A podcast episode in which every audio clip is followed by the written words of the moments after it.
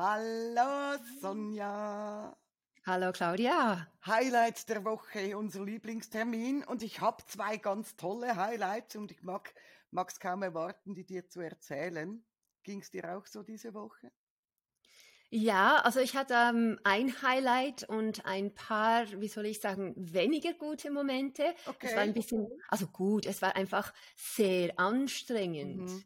Ja, mhm. also ich, ich denke, ich denke, wir, wir, wir beginnen mit dem Positiven. Also erzähl mal, was da, was da super gewesen ist. Ich hatte diese Woche die kürzeste und lustigste Sitzung meiner ganzen Laufbahn. Echt? Ja. Das war eine Neunjährige, die Lea. Die kam zu mir, die Mutter hat mich angerufen und hat gesagt, ich weiß nicht mehr, was ich tun soll. Seit den Sommerferien, also kurz nach den Sommerferien, hat meine Tochter aufgehört, sich aktiv am Unterricht zu beteiligen in der Schule. Also sie meldet sich nicht mehr, sie sagt nichts mehr, einfach alles auf Null. Und vorher war sie eine echt äh, lebendige und äh, aktive Mitschülerin. Und dann hat sie mir diese kleine Lea in die Praxis gebracht und es war eigentlich relativ klar, was der Auslöser war. Komme gleich dazu. Und die Kleine war sehr gesprächig und offen und lustig. Also wir haben uns gerade gefunden, wir hatten gerade den Draht zueinander und haben auch gleich die Mama rausgeschickt und dann haben wir uns da in den Stuhl gesetzt. Da habe ich gesagt, also Lea, erzähl mal, was da passiert ist. Und jetzt war das so. Sie musste nach den Sommerferien, hatten, hatten die, hatte die ganze Klasse den Auftrag, einen fünfminütigen Vortrag vorzubereiten, was sie in den Sommerferien gemacht haben. Und Lea war mit ihrer Familie in einem kleinen Fischerdorf in Südfrankreich und hat einen wunderbaren Vortrag vorbereitet, mit, mit sogar mit einem Kochrezept einem, einer Spezialität von dort und so, war toll vorbereitet, stand dann vor der Klasse und wollte ihre Ferienerlebnisse erzählen und musste sagen, wo sie war. Und dieses Dorf hat einen ganz komplizierten französischen Namen. Und sie wollte ihn aussprechen und hat sich verhaspelt. Und sie, mh, hm, nochmals, hat ihn nochmals versucht auszusprechen, da war das Wort noch verdrehter. Und das ging sechs, sieben, acht Mal so. Jedes mhm. Mal, wenn sie es wieder versucht hat, kam das Wort noch querer raus. Und irgendwann hat sie gehört, wie jemand in der Klasse zu kichern begann. Jemand hat gekichert. Und du kennst das, Sonja. Wenn einer ja. kichert, kichern bald alle. Und genau so war's. Also einer hat begonnen und in der Sekunde hat die ganze Klasse saß da und hat gekichert und gelacht und sie stand da und war komplett blockiert. In diesem mhm. Moment hat sie sich, hat sie sich verspottet gefühlt. Sie hat gemerkt, die lachen mich aus und sie hat krampfhaft versucht, diesen Ortsnamen nochmals hinzukriegen. Und je öfter sie es versucht hat, desto schlimmer wurde es und das Gelächter in der Klasse wurde lauter. Mhm. Und das hat sie mir so erklärt und stell dir vor, Sonja, wir haben noch nicht mal mit der Sitzung begonnen, gell, zu diesem Zeitpunkt. Das war so unser Vorgespräch. dann, dann habe ich gesagt, ja, Lea, gibt Menschen, die verdienen sich ihren Lebensunterhalt damit, andere Menschen zum Lachen zu bringen. Denk an die, all diese Comedians oder Clowns im Zirkus, die sich extra doof anstellen, um die Menschen zum Lachen zu bringen. Und dann hat sie mich so angeguckt und gesagt, ja, hast du eigentlich recht habe gesagt, was hättest du in diesem Moment tun können? Und dann haben wir mit Visualisieren begonnen. Da habe ich gesagt, schließ mal die Augen und stell dir vor, wie du genau nochmals in dieser Situation vor deiner Klasse stehst. Und jetzt stell dir aber vor, dass das erste Kichern, das du hörst, dich selbst ansteckt. Und die war da so mit geschlossenen Augen im, Ste im Sessel. Dann habe ich gesehen, ich habe wirklich gesehen, wie sie das erste Kichern gehört hat und sie so, mhm. Und dann musste die mitlachen. Und wir haben, glaub mir, eine Viertelstunde haben wir uns wirklich gegenseitig mit, mit einem Gelächter angesteckt. Wir saßen da mit geöffneten Augen, mhm. haben nur gelacht und haben uns lustig gemacht über diesen Ortsnamen. Und plötzlich sagte sie, das war's. Und ich was, das war's, macht sie. Ah ja, wenn ich lache, kann ich keine Angst haben. Wenn ich lache, dann, dann fühle ich mich nicht schlecht, dann fühle ich mich nicht verspottet. Und sie hat plötzlich gemerkt, hey, ich muss gar nicht so ernst bleiben in einem, einem solchen Moment. Wahrscheinlich hätte keiner in der Klasse diesen Ortsnamen ohne zu stottern rausgekriegt, weißt du. Und ich sag dir, Sonja, wir haben wirklich eine Viertelstunde, haben wir gelacht, wir haben Tränen gelacht, konnten nicht mehr aufhören. Und nach einer Viertelstunde hat sie dann gesagt, für mich hat sich das Problem erledigt, hat die Tür aufgemacht, Mama, komm, es ist alles wieder gut. Wir gehen nach Hause. Das war die kürzeste Sitzung ever. Und wir haben wirklich gar nicht viel gearbeitet. Es ging nur darum zu erkennen. Perspektivenwechsel. Genau. Genau. Es, es, es, ging, es ging um diese Perspektivenwechsel und genau. wie du gesagt hast, man kann nicht gleichzeitig Angst und Lachen. Also genau. entweder genau. findet es man lustig oder lächerlich ähm, und oder man hat Angst. Aber ja. beides geht ja nicht. Genau, genau. Und weißt du, die, die schöne Botschaft aus dieser Sitzung war dann wirklich auch, und das sage ich vielen Menschen, nimm nicht alles so tot ernst. Ja. Auch wenn du mal Fehler machst oder wenn du mal komplett versagst, nimmst nicht so ernst. Lern auch über dich selber zu lachen. Denn in dem Moment, wo sie vor der Klasse gestanden hat und mitgelacht hat in ihrer Vorstellung, war das ein gemeinsames Lachen. Es war, mhm. es war eine gute Stimmung. Es war nicht mehr dieses Auslachen. Weißt du, was ich meine? Ja. Es war einfach so cool. Das war so eine coole, kurze Sitzung.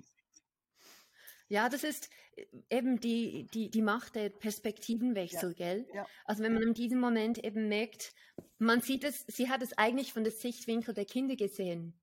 Genau. Also als wäre genau. sie in der Klasse genau. und hat da zugeschaut und wenn sie zugeschaut hat, musste sie auch zugeben, dass es dass sich lustig angehört hat. Jedes Mal so kommt es total falsch, ra äh, falsch raus.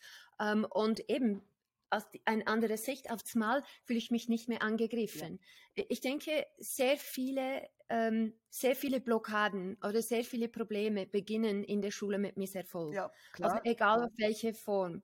Dass zum Beispiel, wenn ich ein, eben, wenn ein Vortrag nicht gelungen ist oder wenn so ein kritischer Kommentar kommt oder wenn jemand, ähm, äh, also wenn ich in, an der Prüfung schlecht bin, mhm. das sind diese Misserfolge, die man unbedingt meiden möchte, weil es ja. gibt ja so ein schlechtes Gefühl. Logisch. Und dann verbindet man natürlich das schlechte Gefühl zum Beispiel mit Mathe oder mit einem Vortrag oder mit der Schule im Allgemeinen. Und für mich ist es ähm, aus Erfahrung wirklich kleine oder größere Misserfolge ist der Hauptgrund, weshalb Kinder in der Schule blockiert sind. Das ist so.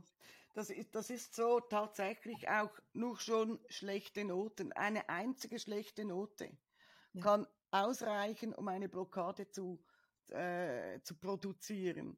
Also ich habe gerade kürzlich zu einer Mutter gesagt, da, da ging es um eine Zweiklässlerin, die zum ersten Mal, also äh, die, die, bei uns in der Schweiz kriegen die erst ab der zweiten Klasse Noten, also zumindest bei uns.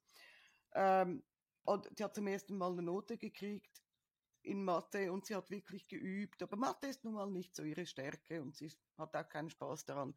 Und dann war halt die Note nicht so toll und da hat sie, den, da hat sie den Mut verloren. Und ich habe zu der Mutter mhm. gesagt, mhm. ja, mir ist klar, wir haben dieses Schulsystem, wir haben diese, ich sag mal, Schubladen, wo wir Menschen reinpacken müssen, um mhm. beurteilen zu können, zu was sie fähig sind. Aber ich bin kein, ich bin wirklich kein Fan davon, tatsächlich. Weil genau das immer wieder der Auslöser ist, dass ein Kind komplett die Freude am Lernen verliert.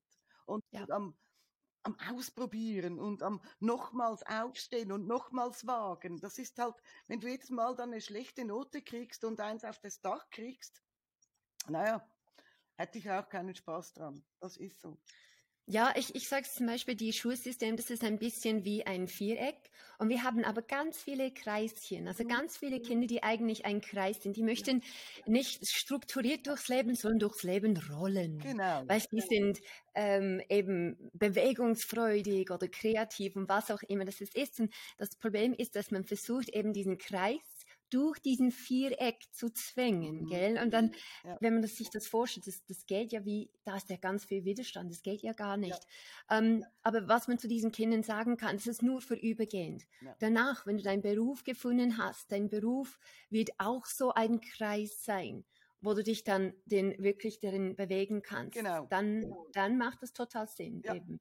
Es ist einfach diesen, äh, ja, ein bisschen weiterzubringen, komm, wir schauen in die Zukunft, wie es aussehen wird, um die Motivation wiederherzustellen, ähm, dass es dir wieder gut geht. Du bist halt ein Kreis. Sei stolz darauf, dass du ein Kreis. Ich bin auch ein Kreis. Ich bin ein typischer, richtig kreativ, gar nicht strukturiert. Ja, ja. Wir kennen das ja, gell? Ähm, und ich fand es sehr schwierig, in dieses System hineinzupassen. Mhm. Aber dann, wenn ich meinen Beruf gefunden habe, dann war es perfekt für genau. mich, weil ich habe den kreisförmigen Beruf, die zu mir passt, gefunden und dann kann man sich wirklich entfalten. Ja, ganz genau. Und weißt du, schlussendlich sage ich auch immer zu Kindern, auch zu Müttern, was sagt eine Note über dich selbst wirklich aus? Mhm. Nix. Nix. Eine Note ist genauso wie ein schlechter Schnappschuss von dir selbst. Das ist eine Momentaufnahme. In diesem Moment warst du vielleicht nicht fähig, das abzuliefern, was du abliefern hättest sollen. Oder du hast vielleicht wirklich irgendwas jetzt gerade nicht verstanden.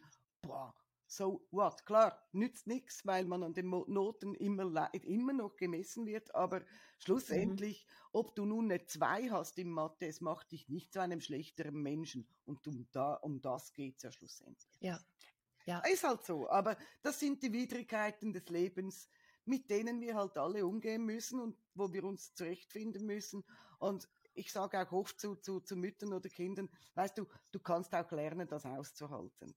Und was du aushältst, macht dich stärker und nicht schwächer. Immer, immer, ja. Ich habe diesen, eben diese Woche ich, äh, habe ich erzählt, ich hatte ja zwei Kinder, die waren ein bisschen schwierig. Mhm. Ähm, und es ist immer so spannend. Es war ähm, am Mittwochmorgen eins gleich hintereinander. Oh. Also zuerst hatte ich einen Junge, elf Jahre alt, und da ging es eigentlich auch ähm, um die Schule, aber auch sein ähm, allgemeines Wohlbefinden. Ganz starker Eigendruck, ich muss gut sein, ich, mhm. ich, ich möchte eigentlich gut sein. Mhm. Dann hatte bei den Prüfungen nicht immer, aber ab und zu so diesen Blackouts gehabt er braucht viel externe Bestätigung mhm. und dann kam noch so dazu, dass er so ein psychosomatischer Reizhusten hatte, oh. weißt du. Immer wenn er, wenn er, er war ein bisschen krank und sein Immunsystem war runter und der Körper schwächer war, kam immer dieser Reizhusten, immer und es blieb dann lange. Mhm. Und ähm, von Anfang, also von Anfang war eine große Resistenz da, äh, also ein Widerstand. Ähm, und es war sehr anstrengend, wirklich ihn durch die ganze Sitzung, weil er war extrem emotional. Also bedeutet ähm, aufs Mal war er traurig und dann glücklich und dann wütend und dann frustriert und ja. es war eine Achterbahn an Gefühlen. Ja. Ich, ich, dachte, was, was, was geht da? Ja. Was, was passiert hier? Und ohne irgendwelche, irgendwelche Gründe hat er dann zu weinen begonnen, also die Tränen sind ab und zu geflossen und da habe ich gefragt, was ist da los? Er hat gesagt, nichts, also spürt da keine Emotionen und ähm, immer wenn ich gefragt habe, stell dir mal vor bei der Prüfung, alles ist okay, nichts. Stell dir mal vor zu Hause, alles ist okay, nichts. Stell dir mal vor, ähm, auf dem Schuh, nein, alles ist okay, nichts. Also wirklich diesen, diesen Widerstand. Eigentlich ist das Zwingen, es geht mir gut, aber ich wusste ja, eigentlich geht es ihm nicht so gut alle Tricks versucht, die Hintertüre und, und, und genau. Und was sich eigentlich hier herausgestellt hat, ist, dass wir schauen ja die verschiedenen Ebenen an. Ja. Und die emotionale Ebene, er ist ja elf war bei 16, also ziemlich mächtig. Und sein Körper war bei 9. Oh. Also oh. eigentlich war es so, dass seine Emotionen so stark waren, dass es seinen Körper betäubt. Mhm. Und durch das Weinen hat sein Körper verzweifelt ja. versucht, versucht zu sagen, ich habe da Trauer, ja. ich habe da Stress, ich spüre da Überforderung, bitte hilf mir. Ja. Und während der Sitzung kam einfach diese Tränen und dann ähm, habe ich gesagt, okay, weißt du was, wenn du nicht mit mir zusammenarbeiten möchtest, ja. wenn alles okay ist, darf ich nur kurz mit deinem Körper sprechen? Cool, ja. Und dann sagte er ja. Und dann habe ich seine Schultern angetippt und direkt mit dem Körper, eben Körper von da, da, da. Mhm. Ähm, ich weiß, dass die momentan nicht so gut geht. Und dann habe ich erzählt und sicher zehn Minuten lang einfach mit dem Körper gesprochen weil da war totaler Widerstand und ich wusste, der Körper braucht Hilfe und so habe ich direkt mit dem Körper gesprochen. Okay. Und er wollte es nicht zugeben, aber da hat man schon anhand von seiner Körpersprache eine Veränderung bemerkt. Mhm. Aber äh, da, das, das war ziemlich anstrengend. Mhm. Und dann dachte ich, puh, die nächste Sitzung wird einfach, ja, gell? Ähm, ja, es war ein Mädchen, neun Jahre alt und eigentlich war es ein, genau, wie es so oft ist, gell?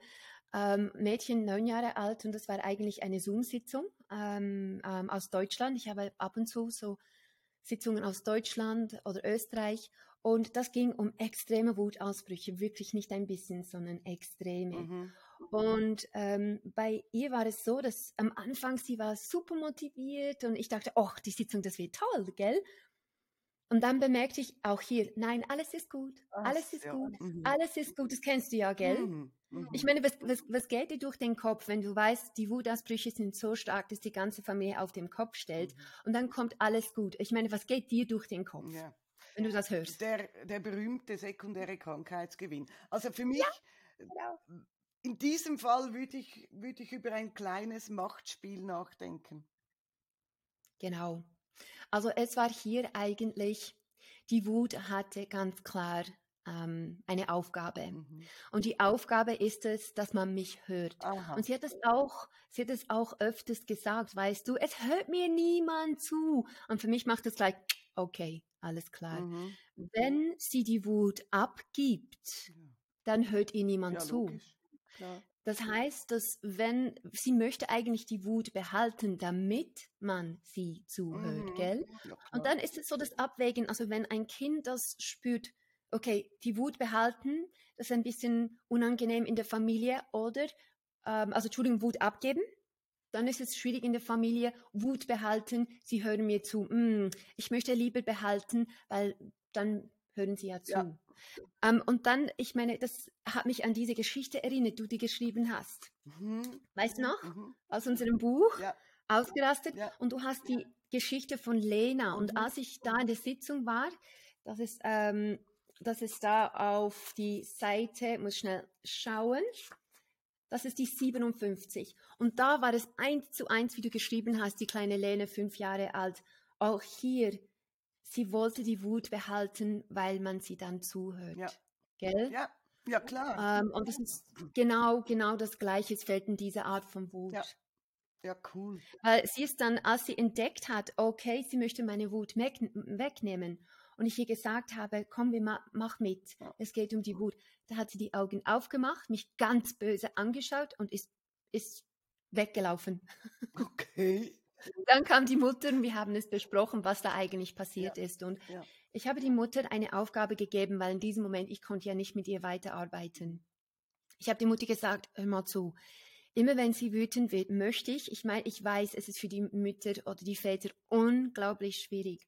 Aber wenn sie wütend ist und diesen Wutausbruch hat, geh zu ihr näher ran schau sie in die Augen und sag, ich habe dich unglaublich lieb und ich höre dir zu. Ja. Ich habe dich unglaublich lieb und ich höre dir zu. Ja. Und klar, das Kind möchte das in diesem Moment bewusst nicht hören, mhm. aber unbewusst schon, ja, weil deshalb ist die Wut ja da. Ja. Und diese Aufgabe habe ich mitgegeben ähm, und dann hat sie eine Folgesitzung ähm, gebucht, cool. dass wir da weiterschauen können. Cool, cool. Aber, puh. Ja, kenne ich kenne ich, dieses, meine Güte, ja, ja. Ja, das sind halt, also gerade bei, beim Thema Wut erlebe ich das ab und zu. Ich hatte auch gerade letzte Woche hatte ich eine siebenjährige mit beiden Eltern in der Praxis, die tatsächlich auf meine Frage, wer von euch ist denn hier der Chef, ähm, im Brustton der Überzeugung gesagt hat, ich. ja sie bestimmt, wann Mama und Papa ein Glas Wein trinken dürfen am Abend. Und wenn es ihr nicht in den Kram passt, dann trinken Mama und Papa keinen Wein am Abend. Also ganz wirklich baff. Ähm, und das sind, das sind, ich finde solche Sitzungen wahnsinnig spannend und ich liebe sie eigentlich, aber die sind auch anstrengend. Ja, Weil dieses Machtspiel, das üben sie ja dann auch bei auswärts, uns. Natürlich. Also ich mhm. habe auch versucht, den Chef zu mimen. Mhm. Da mussten wir ein paar Dinge klären und dann war dann wieder gut. Ja, das, das geht, aber vieles geht auch, also bei uns, wenn wir mit solchen Kindern arbeiten. Also die Respekt ist da, weil es ist auch nonverbal. Ja. Weil wir spüren, wir haben jetzt, das ist mein genau. Bereich, das ist mein Reich ja. und ich bin hier Chef, ja. weil ich weiß, was ich sage, ich weiß, was ich tue und das kommt ganz klar rüber. Ja. Über die Körpersprache, über die, wie du etwas sagst, mhm. über deine Stimme. Mhm. Du kannst Botschaften ausschicken und die Kinder spüren das, klar. wirklich ohne Zweifel. Ja. Und da, das, das, das macht, deshalb ist es bei solchen Kindern auch ganz, ganz wichtig, dass wir mit ihnen alleine arbeiten. Weil wenn die Eltern dann da sind, dann ist ja eben diese mehrere ja, ähm, Autoritätspersonen im Zimmer und dann äh, spielen sie mit den Eltern, weil sie wissen, ja, sie sind, mit, mit ihnen kann ich leicht spielen, logisch. gell? Aber wenn so diese starke ähm, Autoritätsperson ja. im Zimmer ist und nein, ja. so geht es, dann klappt es auch wunderbar mit der Sitzung. Ja, klar, klar, logisch. Ich glaube, das liegt natürlich auch daran, dass wir, wenn wir so ein Kind für eine Sitzung in der Praxis haben, ja auch noch Nerven wie Drahtseile haben. Das ist ja nicht, mhm. also ich sage es jetzt ganz lapidar, das ist ja nicht unser Kind. Wir müssen es ja nicht, nicht mit nach Hause nehmen. Und die Eltern, die sind tagtäglich damit konfrontiert, mit diesem Kampf, mit diesem, ja, es ist manchmal so wie ein Seilziehen. Wer von uns ist stärker? Und irgendwann äh, geht auch dem stärksten Mann die Kraft aus. Mhm. Und das merkt mhm. man dann halt. Und Kinder, die haben da feine Antennen, die schnallen das sofort, das, wo, wo die, die Schwachpunkte liegen. Ne? Also es war ganz spannend. Aber ich denke auch, weil ähm, bei dir ist es auch so, weiß ich, du bist, du bist, du hast diesen ruhigen Pol, mhm. weißt du, so egal ob es Kinder mit Wut oder ganz unruhige Kinder, ähm, das ist also ich kann da ganz, ganz ruhig bleiben. Und ich weiß, das kannst du auch. Ja. Und ich denke, das ist bei vielen ähm, ähm, Therapeuten oder Coaches ziemlich schwierig, sich nicht von dieser Unruhe anstecken zu lassen. Mhm. mhm. Ähm, und das ist, das ist etwas, wo wir haben ja diese Ausbildungsplattform, äh, wo ähm, man hinter der Kulisse auch Live-Sitzungen sehen kann. Und das ist auch schon ein Kommentar gewesen. Das Kind ist total hyperaktiv und ich saß da wie eineinhalb Stunden lang ganz ruhig. Ja. Ja. Wie machst du das? Wie kannst du ruhig bleiben? Weil ich ruhig bin. Ja, klar. Ich spüre meine Ruhe. Ich lasse mich nicht von dieser ja. Unruhe anstecken. Das kommt aber auch mit der Zeit, ja, denke ich. Mit Übung und Zeit kann man bei Wut ruhig bleiben, wenn jemand schreit, ruhig bleiben, wenn jemand äh, hyperaktiv oder unruhig ist, kann man, wenn jemand traurig ist, kann man mhm. auch ruhig bleiben. Eben diese professionelle Distanz kann man wirklich auch. Äh, Ganz äh, genau. Genau, das war das Schlagwort, diese professionelle Distanz. Genau. Mhm. Aber du, ich hatte diese Woche auch einen sehr emotionalen Moment. Es war zwar keine Sitzung diese Woche, die ich jetzt gerade erzähle, sondern die Sitzung hat jetzt tatsächlich schon länger stattgefunden, nämlich im Dezember letzten Jahres und im Januar, Anfangs Januar, hatte ich nämlich ein Paar mit Kinderwunsch. Kinderwunsch, ein äh, schweres Thema, wenn man drinsteckt und so sehnsüchtig auf das eigene Kind wartet. Und mhm. es war ein junges Paar, die haben wirklich schon viele Jahre auf dem Buckel mit diesem Thema und die waren dreimal bei mir in der Praxis. Ich habe mit beiden gearbeitet, ähm, haben, haben alles abgeklärt, ist alles schon bereit für das Baby und das war so, das war, also ist ja kein Druck, nicht wahr, wenn ein Paar kommt und sagt, du bist unsere letzte Chance. Nein, ist kein Druck. Kein Druck. Wir sind es uns gewöhnt. Das hören wir an, das, das höre ich ja fast jede Woche. Ist, ist so, ja, tatsächlich. Das gehört dazu, ja. gell? Und wir hatten wirklich drei tolle Sitzungen und ich habe hab mich nach der dritten Sitzung verabschiedet, habe gesagt, hey, bitte lass mich wissen, haltet mich auf dem Laufenden. Und Sonja, ich habe nichts mehr gehört. Und ich gedacht, Bis? Äh. Weißt du, und dann kam irgendwann so der Moment, wo ich so, ich habe mein Handy in der Hand gehabt, soll ich jetzt eine Nachricht mal schicken und nachfragen? Und dann habe ich gedacht, nee, was, wenn sie sagen, nein, wir warten immer noch, dann habe ich da Salz in die Wunde gestreut. Ich habe mich ganz ehrlich, ich habe mich nicht getraut, mich zu melden. Habe gedacht, ja, nu, also dann ist das schief gegangen, schade, wäre mhm. schön gewesen, wir hätten dann nochmals arbeiten können, aber dann nimmt man das halt so hin. Und gestern kam die Mail. Unsere Carina Claudia ist zur Welt gekommen. Also nicht nur schwanger, sie ist bereits da. Die wurde wow, kurz nachher wurde sie schwanger und ist jetzt wow. vor, vor vier Tagen, glaube ich, zur Welt gekommen und heißt Carina Claudia. Echt? Ich habe wow. wieder Hühnerhaut. Du kannst ja. dir nicht vorstellen, wow. ich habe die Mail gelesen. Wir sind wirklich gerade echt vor Rührung die Tränen gekommen. Ich habe mich so unglaublich gefreut, weil ich das Paar irgendwie nicht abgeschrieben habe. Ich habe sie so ad acta gelegt. Mhm. Ja, schade, nicht geklappt, ich habe nichts mehr gehört und ja, schade ein bisschen. Und jetzt ist das Kind da und die sind überglücklich.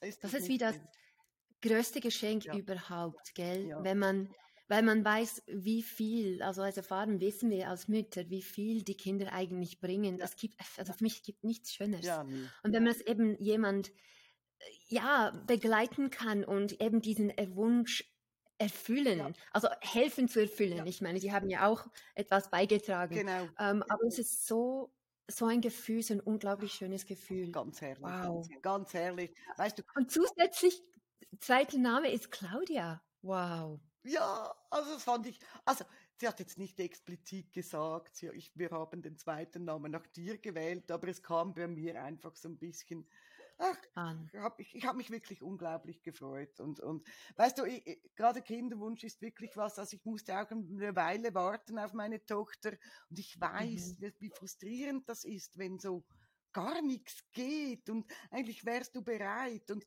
auch bei mir übrigens war es eine mentale Blockade die die Schwangerschaft über zwei Jahre ähm, verhindert hat. Und mhm. deshalb ist es so toll, wenn man eben auch mit Visualisierung da so toll mithelfen kann. Natürlich ähm, ist es ein Thema, was manchmal auch etwas Zeit benötigt. Gell? Ähm, ja. da, ich möchte da diesen Druck auch nicht so spüren, eine Sitzung und da möchte ich schwanger sein, weil das, das, das äh, funktioniert einfach selten. Gibt es mhm. auch, aber es ist selten. Und ich habe wirklich die Erfahrung gemacht, bei Kinderwunsch, da sollte man sich diese Zeit auch ein bisschen gönnen und mindestens drei Sitzungen einplanen und sagen, ich lasse mir all meinen Ebenen, meinem Körper diese Zeit, alles perfekt vorzubereiten für diese Schwangerschaft. Und ja. dann, dann hatte ich schon oft Erfolg, wirklich schon oft. Ja, es ist, es ist natürlich, schwanger zu werden, ähm, man unterschätzt wirklich, wie viel emotional da ja, ja.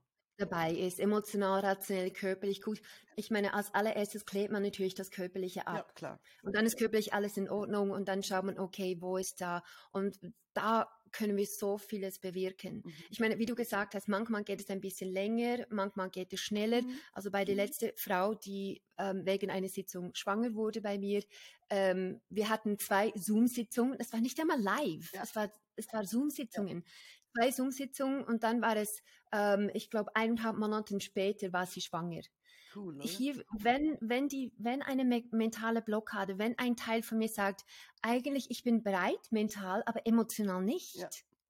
Wenn man das klärt, dass das wirklich als, als Frau, ich bin mental, ich bin emotional, ich bin körperlich bereit, ja. dann klappt es. Und weißt du was, was ich schon oft einfach auch gemerkt habe bei diesem Thema, ist, wie wichtig es ist, den Mann einzubeziehen. Und auch ja. beim Mann mal genau hinzugucken, möchte er wirklich ein Kind zeugen, auch wenn die äh, körperlichen Voraussetzungen gegeben sind. Da war bei mir auch schon der Knackpunkt da, dass ja. der Mann irgendwo ganz zutiefst in seinem Innersten nicht ganz sicher war, ob die Beziehung ein Kind äh, trägt. Ich denke, das ist, das ist, da können wir stundenlang darüber reden. Also da müssen wir unbedingt, da müssen wir unbedingt einen Talk machen, gell? Ähm, ich spring da drüber zu auch eine Frau, mhm. aber da ging es um äh, Höhenangst. Und das Spannende war, sie war vor sieben Jahren, ich komme dann so alt vor, sie war vor sieben Jahren bei mir und wir hatten da ein paar Sitzungen, natürlich, es war erfolgreich. Und dann ähm, eben hat sie diesen Problem mit Höhenangst und sie wollte gleich zu mir, ja. weil wenn man merkt, hey, das funktioniert, ja. dann nichts anderes testen. Und ähm, hier war, war, es war so eine wunderschöne Sitzung, weil das Vertrauen war mhm. so stark mhm. da. Weißt du, wenn du mit jemandem mhm. gearbeitet hast ja. und es war so schön und die haben da Erfolge und dann kommen sie wieder, das, das ist wie, als würde man ein Familienmitglied wieder ja, ja, genau. in der Praxis haben. Ein bisschen ähnlich genau. war es. Es ist unglaublich schön. Und ähm, was hier eigentlich an der Oberfläche gekommen ist, was ich spannend fand, war, dass sie auf für ihr Schutz, also das Schutzgefühl von Schutz und Geborgenheit. Sie war immer auf so externe Sachen, externe Menschen mhm. eigentlich abhängig. Mhm. Das war nicht ein bisschen. Ja. Das ist ja diesen, diesen muss es seit Kindheit. Nur mein Glück und mein Schutz sind mit externen Menschen, also meistens eben Männer. Das war der Vater und später die Ehemann. Und mhm. als natürlich dieser Schutz, sie hat gesagt, es fühlt sich an, sie waren meine Fundament oder die, die Teppich, worauf ich stand. Mhm. Und der Vater hat sie in Stich gelassen, der Ehemann hat sie in Stich gelassen. Also mehrmals wurde diesen Schutz, diesen Teppich unter den Füßen weggerissen. Und genau so hat es sich angefühlt. Ja. Ja. Das heißt, sie war so ein bisschen schutzlos ausgeliefert. Sie fühlte sich eben kein Halt. Ja. Kein Boden unter den Füßen. Also wenn sie zum Beispiel mit dem Lift hochging, mit dem Sesseli-Lift, mhm. Gell? Mhm. oder auch mit dem Auto, mhm. war das dann ziemlich schwierig. Dann komm, komm, kam das Gefühl, ich fühle mich nicht beschützt. Ja. Weil sie hat den Schutz vom Vater nicht, vom Ehemann nicht und, und das hat sich so dann wiederholt. Mhm. Und was wir natürlich gemacht haben, ist, dass sie gelernt hat in der Sitzung, weißt du was? Du hast ja deinen eigenen Schutz, du kannst diese interne Schutz aufbauen. Das Gefühl, wie fühlt es sich an, wenn ich mich selber beschütze, wenn ich den Schutzfunktion in meine mhm. eigenen Händen nehme, das ist mein Leben, ich halte es fest. Genau.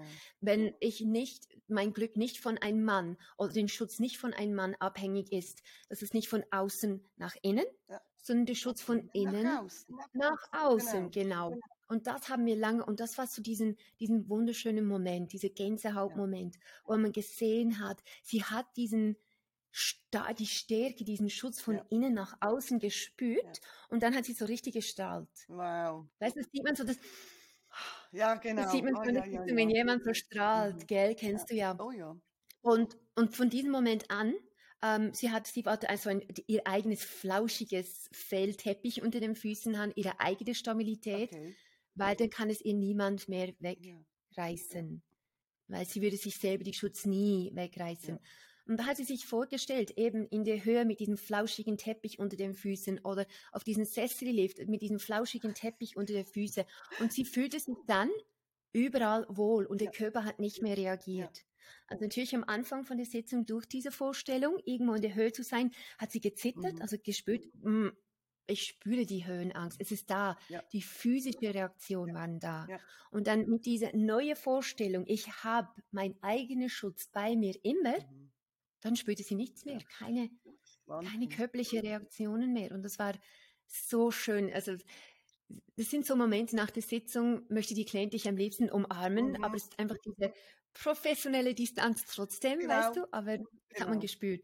Gibt aber trotzdem ab und zu bei, ja. bei gewissen Klienten. Also ich hatte auch schon äh, ne, eine junge Frau, eine 20-jährige, und das war einfach eine unfassbar schöne Arbeit mit dieser mit dieser jungen Frau. Wirklich, die war so, ah, die hat sich so geöffnet und war so tief im Vertrauen und das war einfach, einfach war eine schöne Arbeit schlussendlich.